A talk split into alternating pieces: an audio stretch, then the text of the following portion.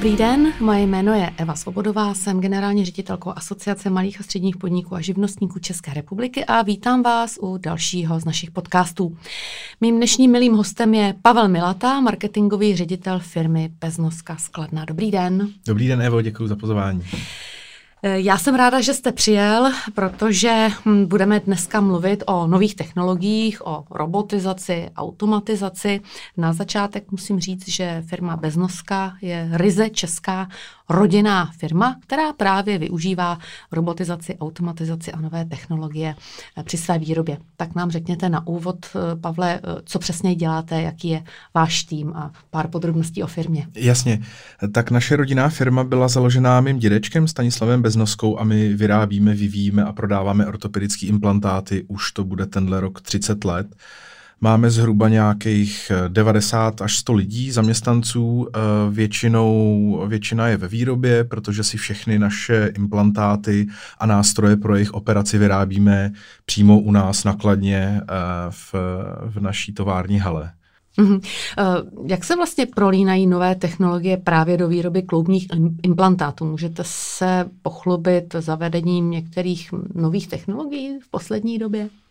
Mm-hmm. Uh, ony ty nové technologie vlastně uh, v tom našem oboru jdou dost pomalu, protože tím, že všechny naše výrobky musí být biokompatibilní, to znamená, že musí uh, být v pořádku, když jsou implantovaný do lidského těla, tak tam vlastně nějaký posun v, eh, v nových materiálech úplně není. Eh, v těch technologiích je to taky složitější, protože každý ten implantát prochází složitým byrokratickým systémem, kdy se musí ocertifikovat, aby se zjistil, že je v pořádku. Takže každá drobná změna eh, sebou nese jistou dávku mm, jak času, tak eh, finančních nákladů. Nicméně my i přesto se snažíme inovovat a to nejzajímavější, co bych mohl našim posluchačům říct, co teďka máme v současné době, tak je nanostrukturovací linka, kdy my vlastně se snažíme u našich výrobků, které jdou do kostí, aby se co nejlíp integrovaly do té kosti. A to znamená, že tyhle ty výrobky musí mít uh, co nejvíc porézní povrch, řekněme, a my jsme vyvinuli nanostrukturovací linku, která na tomhle povrchu tvoří uh, tyčinky, které jsou v řádu nanometrů, což je jedna miliontina milimetrů. Takže v jednom milimetru je milion nanometrů.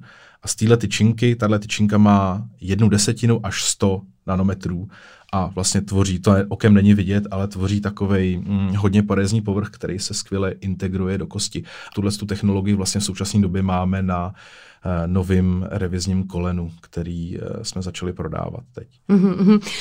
Já vím, že taky některé ty vaše výrobky máte patentované. Vy mm-hmm. máte dokonce jednu takovou velmi, jako bych řekla, zajímavou věc, co se týká dětí, tak prozraďte. Jasně, to se jedná o rostoucí náhradu pro dětské pacienty, která, což je vlastně kolení náhrada, kdy, mm, která se používá v případech, kdy vlastně dětský pacient, většinou je to okolo 10. 12. roku, vinou rakoviny přijde o velkou část kosti, eh, řekněme mezi zhruba někde v, v oblasti kolene a vlastně tahle část se musí odříznout, musí jít pryč z těla a my jsme vyvinuli rostoucí náhradu pro tyhle pacienty, kdy, která se místo té nakažené kosti dá do toho kolene toho pacienta a vlastně tím eh, pomáhá mu dál v tom růstu, aby obě nohy, vlastně i ta zdravá, i ta, kde je ta náhrada, obě rostly jako simultánně a potom, když eh, přestane růst, tak se mu tam dá normální náhrada tomu pacientovi a vlastně on může pak fungovat normálně dál. Eh, kdyby vlastně nedošlo k tomu, že by se tam dala tato rostoucí náhrada, tak pak dojde eh, k velkému rozdílu v délce nohou a to se pak musí řešit ani nevím, jak abych pravdu řekl, nejspíš asi, že by se to nějak Další řešalo. operací? Složitou operací uh, asi, no. Možná, Pavle, přibližte nám, jak vlastně jako roste ta endoprotéza, na čem to spočívá ten princip Jasně. On, Ono je to prakticky docela jednoduchý. Eh, my jsme se snažili vyvinout co nejjednodušší systém, aby byl co nejméně nákladný pro nemocnice, aby to vlastně ta nemocnice mohla dovolit co nejvíc těch operací těchto pacientů a je tam v podstatě vevnitř v té náhradě šnekový mechanismus, který se e, šroubováčkem posouvá, kdy e, při každém, když je potřeba to posunutí, roz, vlastně, aby vyrostla kousek ta, ta náhrada, většinou takových třeba 5-6 mm, tak se udělá malá resekce do uh, měkkých tkání. Uh, tam se dá takový takový vodítko, do toho se dá vlastně šroubovák a jako se posune o pár povytáhne, otočení jakoby. a povytáhne a ona jako poroste. Takže je to vyloženě 100% mechanický, není tam žádná elektronická součástka, která by to jednak prodražovala, jednak taky by to bylo uh, složitější, kdyby se tam něco pokazilo a tak. No, taky nemusí ten malý, op, eh, malý op, pacient vlastně na další operaci jakoby na výměnu ty endoprotézy, že jo, jakoby za větší. Vy, vy vlastně mu necháváte tu původní, mm, jenom ji mm. jakoby roztahujete do dílky, tak jak prosté. Mm. Úžasný, úžasný.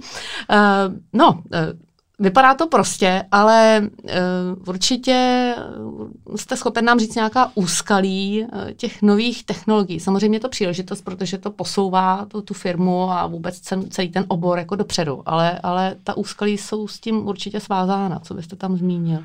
To určitě, tam, tam vlastně nejsložitější, největší úskalí bych řekl, že jsou ty certifikace, kdy, kdy vy vlastně každý ten produkt musíte složitým kolečkem byrokratickým ocertifikovat, aby, byl, uh, aby mohl být použitý do lidského těla.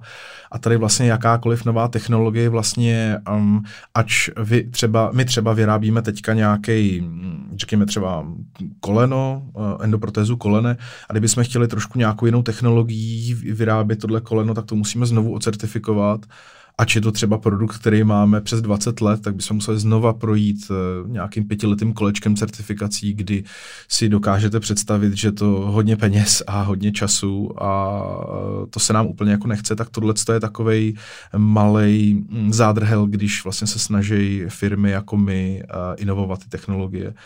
A samozřejmě třeba u nás e, změna nějakého materiálu nebo úplně e, nový materiál, zase nějaký substitut za ty materiály, které jsou teďka, jako je třeba titan nebo e, anti, antikorozní ocel, e, tak to jsou buď strašně drahý, hrozně velký jsou náklady, vlastně i jsou složitější třeba na výrobu, tak a zase by museli být ocertifikovaný. Takže, takže to je pět let, jste zmiňoval, třeba, že trvá ten proces Přesně certifikační tak. a vy vlastně do té doby to nesmíte uvést na trh, je to tak? Přesně tak. Takže kdyby jsme si vzali... trochu brzda je to, je to Zásadní. brzda pro středně malou firmu, jako jsme my, vlastně když musíme počítat s nějakým oknem, eh, řekněme, kdybychom si teďka řekli, fajn, my spolu tady dva vyvineme tenhle ten implantát, tak od téhle chvíle my počítáme zhruba nějakých 7-8 let, protože tam je nějaký vývoj i jsou nějaký klinické zkoušky, musí to jít do, pak do nějakých, uh, musí se, uh, nějaký cyklus uh, těch zkoušek, vlastně, aby se zjistilo, že jo, vydrží to třeba fakt 15-10 let. Potom se musí dát do pacientů, kteří o tom vědí, že to jsou jako prototypy, ty s tím souhlasí, podepisují souhlas, uh, to se pak po nějakých letech vyhodnotí a pak teprve po těch sedmi, osmi letech vy můžete říct, fajn, tady je to na trhu a zjistíte, že je to už třeba tři roky starý, stará technologie. Takže my fakt musíme počítat, hodně jako koukat dopředu a to je pro nás trošku složitější, protože nemáme takové možnosti, aby jsme mohli třeba s těma nejlepšíma doktorama světovými jako to konzultovat, protože ty se s náma úplně bavit nechtějí. Nicméně v České republice je spousta hrozně moc šikovných doktorů, s kterými spolupracujeme a i třeba teďka máme implantát eh, palce, který je vlastně, kdybyste si vzali špičku palce u ruky, tak je první kloub, druhý kloub a ten třetí kloub, který je téměř až u zápěstí. Tak ten jsme teďka, máme jako ještě lepší verzi, to už máme třeba 10 let tenhle kloub, ale máme ještě lepší verzi tohle palce a o to je obrovský zájem. A to jsme právě vyvíjeli uh, s českým doktorem Trtíkem a ještě spolupracovali s dánskou klinikou na tom vývoji, takže to je fakt důkaz, že i v těch Čechách se dá udělat úplně s, s českýma doktorama šikovnýma skvělý implantát. Mm-hmm. Uh, asi bylo těžký začít, tak uh, možná zaspomínáme malinko na vašeho dědu, jak vlastně, kde vlastně hledal inspiraci, jo? Jak, jak, jak vlastně ho napadlo vlastně založit firmu uh, na implantáty, jak to vůbec vzniklo. Mm-hmm. On můj děda vlastně pracoval eh, v Poldy Kladno, což byla největší hutní společnost v Československu, měla, myslím, 20 tisíc zaměstnanců v té největší éře, což když si představíte, že Kladno má teďka 70 tisíc, tak to byla fakt obrovská firma v regionu. A děda tam eh, v 70. letech pracoval na vývoji úplně první endoprotézy v dílně chirurgie, kde se vlastně vyvinula první endoprotéza v Československu. A on vlastně díky tomu měl eh, jak praktické zkušenosti s tou výrobou, s tím materiálem, tak i díky tomu, že se to vlastně vyvíjelo jako první v Československu, tak měl eh, dobrý vztah s doktorama, s kterýma to spolu vyvíjel. takže měl úplně, řekněme, nejlepší startovací pozici pro to založit jako pak samostatnou firmu po privatizaci nebo v privatizaci, eh, která se bude zabývat čistě jenom vlastně tou, tou ortopedií. Hmm. Uh, musíme říct, že samozřejmě s novými nápady souvisí i jejich financování což jako taky asi oříšek, kde, kde na to vzít peníze. Tak co byste doporučil uh, malým středním firmám, uh, jak, jak, jak postupovat? No, tohle je fakt těžká otázka, protože, jak jste uh, dobře řekla, u těch středních malých firm je to uh, jedna z nejtěžších věcí, jako to financování. Uh, protože máme šikovný lidi, máme lidi, který zaměstnance, kdybych takhle, máme šikovný zaměstnance, který mají velký nápady, uh, ale bohužel ta realizace je spjatá s, tou, s těma financema. A nám, nám se hodně osvědčuje pomoc dalších uh, středních a malých firm, s čímž i asociace krásně pomáhá a vlastně mít kontakty mezi sebou, uh, společně třeba nakupovat materiál nebo uh, obhospodářovávat nějaký zkoušky, které bychom měli mít stejný, tak to třeba uh, si v tom zájemně pomáhat. Ač je to občas těžký, protože dáváte v své know-how a vlastně takový to nejlepší, co máte v podstatě konkurentovi, ale nám se to osvědčilo, že když najdete firmu, která je schopná s vámi na této bázi spolupracovat, tak uh, je to přínosný pro obě ty strany. Pavle, vy taky exportujete jako společnost. Eh, možná prozraďte, do jakých zemí a současně s tím se rovnou zeptám, jestli na váš export taky dopadla aktuální situace s válkou na Ukrajině, protože tento podcast točíme v květnu 2022, což je celkem nelehká doba. Eh, tak prosím o reakci. Jasně, jasně. No, ono to je takový, eh, nechci říct jako vtipný, ale náš největší odběratel zahraniční je Ukrajina kdybych nepočítal naši dceřinou firmu, která je na Slovensku, která jako je značný náš odběratel, nicméně Ukrajina byl největší náš distributor dlouholetý. A kvůli té válce to teďka jako není, no v podstatě to kleslo to na nulu, teďka už zase klobouk dolů před Ukrajincema, protože už zase operují na nějakých, řekněme, 40% plánů, což, eh, což jako je neuvěřitelný, že eh, ve válečném konfliktu oni dokážou furt jako pracovat a fungovat prakticky normálně.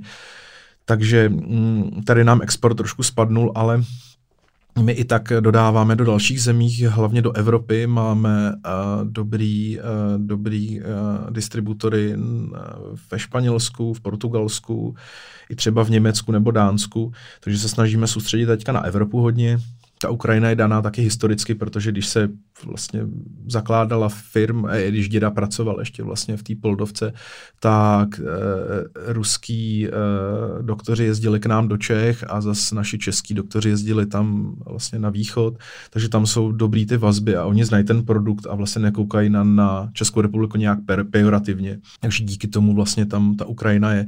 Nicméně e, snažíme se teďka soustředit spíš na tu střední Evropu, protože je nám to blíž i kulturně, časově, dodávkama a je to, tak jsme si řekli, že to je pro nás teďka to nejvýhodnější. Hmm, tak ono asi pro, vy jste sice střední, střední firma, ale pro ty střední i menší firmy je obtížnější um, obchodovat s těmi vzdálenějšími teritory, jako je, nevím, Ázie, Latinská Amerika, což samozřejmě určitě ty šance by tam byly, ale tam prostě se to po e-mailu nevyřeší.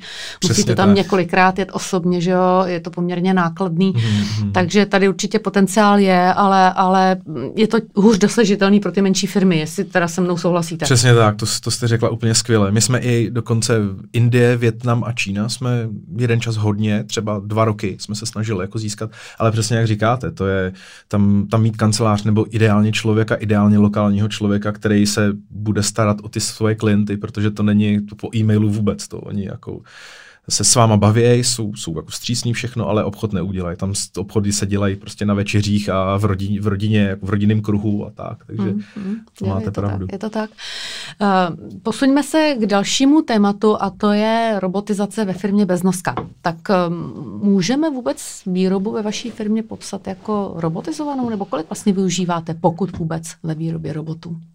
No robotizovanou úplně ne. My tím, že jsme se vlastně vyvinuli z té poldy Kladno, tak e, e, řada z našich strojů je stále z éry 70. Hm, let.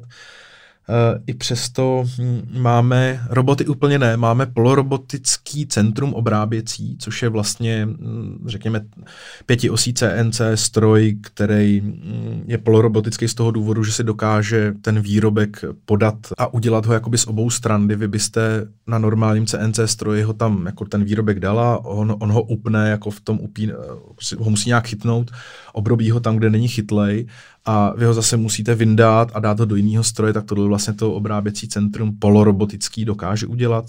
Nicméně to je náklad, řekněme, 20 milionů, jo. takže to pro naší firmu teďka po covidu a po Ukrajině, to pff, máme jeden no zatím. Ale uh, spíš máme hodně ruční výrobu ještě furt, máme skvělý zaměstnance ještě právě z Dovpoldy, který dokážou dokonce na desetiny milimetrů na pásový brusce obrousit kov, nebo ten, ten výrobek, eh, tu endoprotézu, což je úplně úžasný, to je jako klobouk dolů před nima, to je skvělý. A tyhle ty úkony jdou robotizovat, nebo co tam, co tam je ta překážka?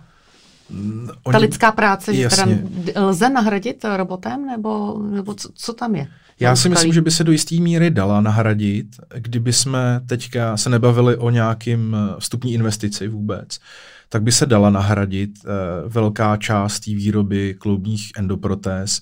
Nicméně uh, furt uh, vy vezmete materiál, který se musí dát do kovárny, kde se vykové, anebo se dává do odlitku, že se odlejvají taky nějaký, nějaký součástky, hlavně do kolene.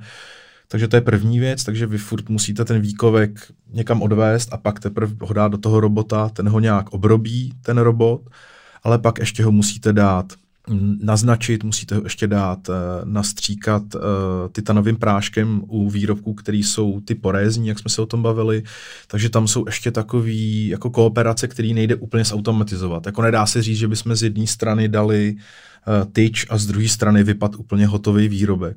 Samozřejmě takovéhle stroje existují, já jsem to viděl na vlastní oči v Itálii, ale to jsou stroje, které my si nedokážeme, nejsme schopni dovolit. A myslím, že ani nemáme tak velký série, aby jsme si to dokázali dovolit, takže možná, kdybychom měli tu výrobu stokrát takovou, nebo měli setinu výrobků s, takovou, s takovým objemem, tak možná by se to dalo.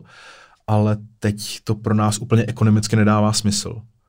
Takže obecně řečeno, ta robotizace pro menší firmy uh, zase v některých případech není až takovou výzvou, protože je finančně tak nákladná a ta výroba je malosériová a při tom přenastavení na jiný výrobek je to tak časově a finančně náročný, že vlastně ty malé firmy se jim to nevyplatí, když to zjednoduším. Přesně tak, přesně tak, tak, tak, tak to vnímám já u nás ve firmě, že my teďka máme projekt vlastně na robotizaci, kdy jsme poptávali uh, robotický rameno, který by dělalo nějaký ty úkony, které děláme, ať jak na těch CNC strojích, tak uh, v ruční, uh, v ruční, ruční nočním leštění.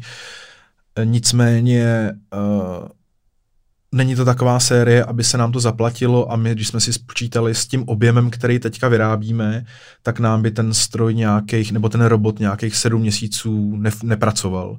Že on by sice pracoval jako 24-7, že to tam dáte zásobník a on prostě jede, ale nezaplatil by se nám, nebo zaplatil za hrozně, hrozně dlouho a není to prostě ekonomicky výhodný pro hmm, nás. Hmm, hmm, jasně. Uh, v jaké fázi robotizace se vlastně teď nacházíte? Vy jste to tak jako trochu zmínil, tak jestli byste to mohli jenom nějak schrnout jednoduše. Jasně. My teďka, jak jsem říkal, my máme projekt, eh, vlastně když zkoušíme jenom, jestli bychom byli schopní uh, získat nějakou pro nás lukrativní nabídku, tak máme poptaný, poptaný vlastně robotický rameno, ono, je to, ono se tomu říká robotický centrum, ale když si představíte vlastně robotický rameno, který chytne ten výrobek a okolo toho robotického ramena jsou uh, čtyři nebo tři krabice a na každý ty krabice je jako pásová bruska a vlastně to rameno jenom to přiloží k jedné té brusce, něco obrousí a takhle projede celý ten cyklus. Takže vlastně řekněme, že udělá úkon, který byste třeba dělal jako pět různých pracovišť, tak udělá najednou my za prvý jsme dostali už nabídku, ale to je tak velká, že to se nám nevyplatí, tak se snažíme teďka zmenšovat ten objem těch, eh, těch krabicových brusek, aby jsme jich měli co nejméně, aby to bylo co nejlevnější.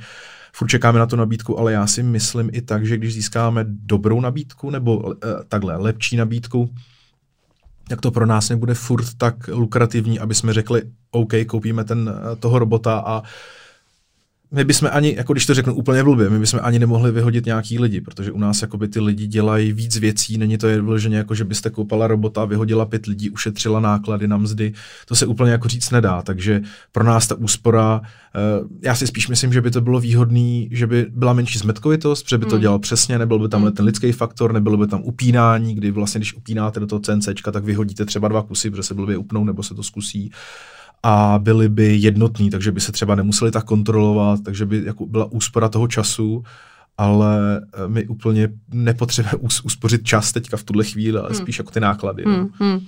A ještě možná mě k tomu napadá jedna otázka, eh, se kterou jsem se setkala teda u jiné firmy, že když poptávali dodávku nějakého robota nebo zjednodušeně stroje, tak ten dodavatel řekl, no vy chcete jenom jeden? No to ne, to si musíte počkat. Kdybyste chtěli třeba 10 nebo 50, jo, tak my bereme prostě jenom velký klienty. Nesetkali se, jste, jste se s tím?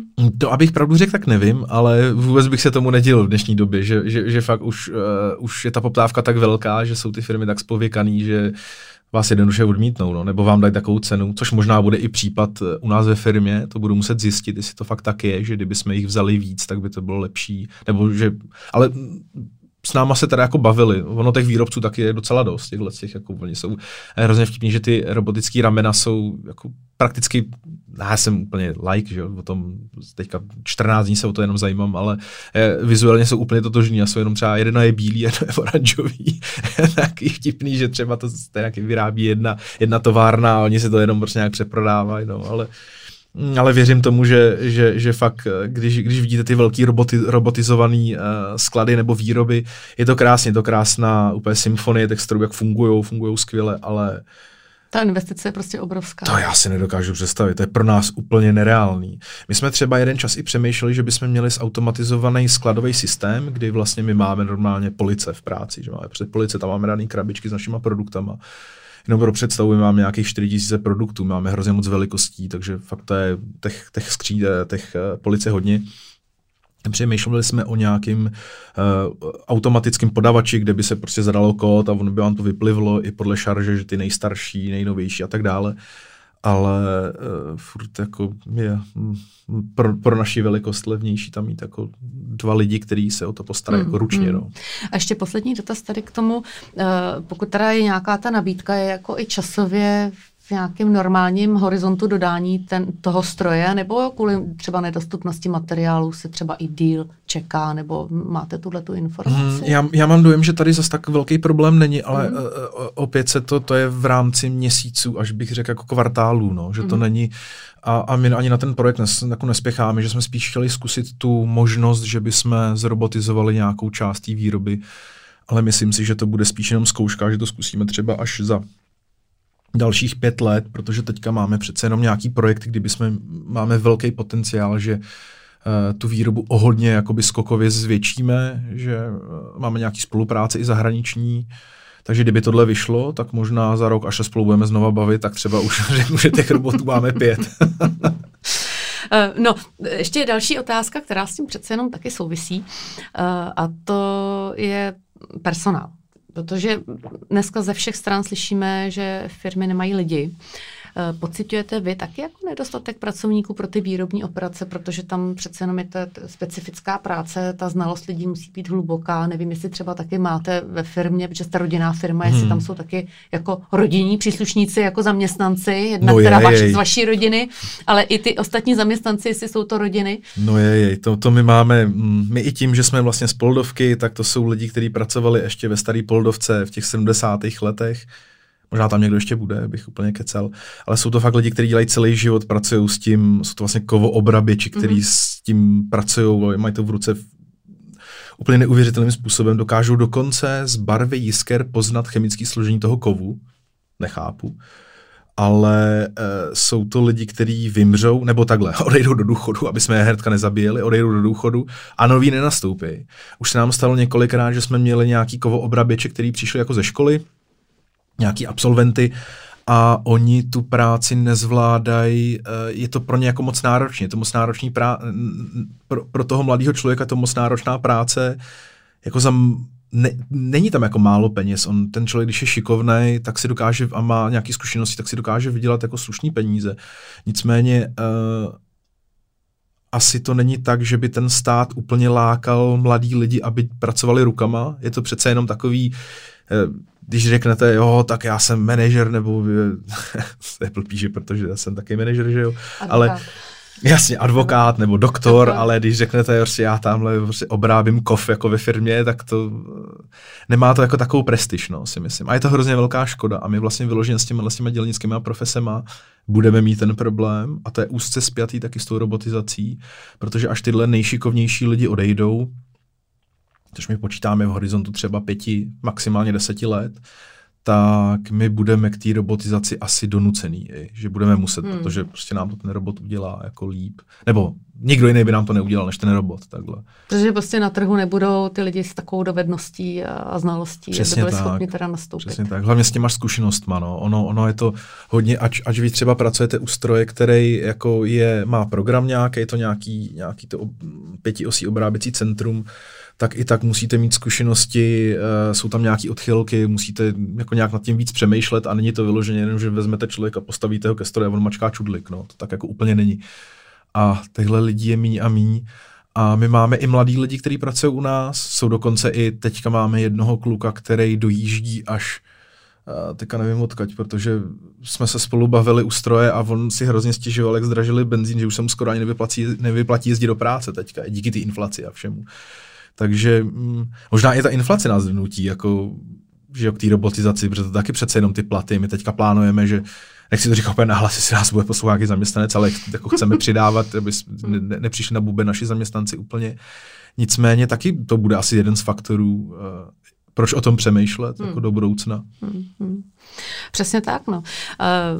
Uh, my bychom se rádi taky přišli podívat k vám uh, do firmy Bez mozka v Kladně a už máme něco domluveného, tak Pavle, prozraďte, co nás, co nás čeká, nebo co čeká firmy, které zajímá třeba tento obor. Které Bude mi nesmírnou ctí. A hrozně tohle to mám rád, to je moje tak jedna z nejoblíbenějších částí na té práci, jako takhle ukazovat lidem tu naší výrobu a naší historii a všechno, takže uh, my vlastně, kdyby někdo měl zájem, může někdo z posluchačů, kdo úplně jako tam nikdy nebyl, může klidně kontaktovat mě, my děláme exkurze i pro veřejnost.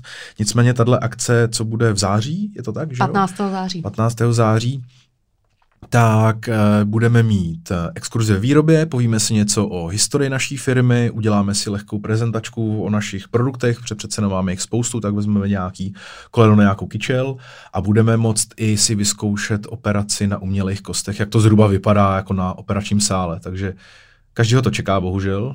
Všichni se u vás jednou sejdeme asi kvůli kloubům. Zaplať pámuch pro nás. a aspoň uvidíte, jak je to, jak je to uh, spíš taková truhlařina, lomeno, řezničina, ta ortopedie. Je to zajímavé to vidět, asi bych úplně nechtěl se probudit při ty operaci, kdyby mě operovali, ale, ale jo, je to, je, to, je to hezký, takže to všecko u nás uvidíte ve firmě a já se budu těšit teda. Tak to, to zní velmi zajímavě, tak už se těšíme.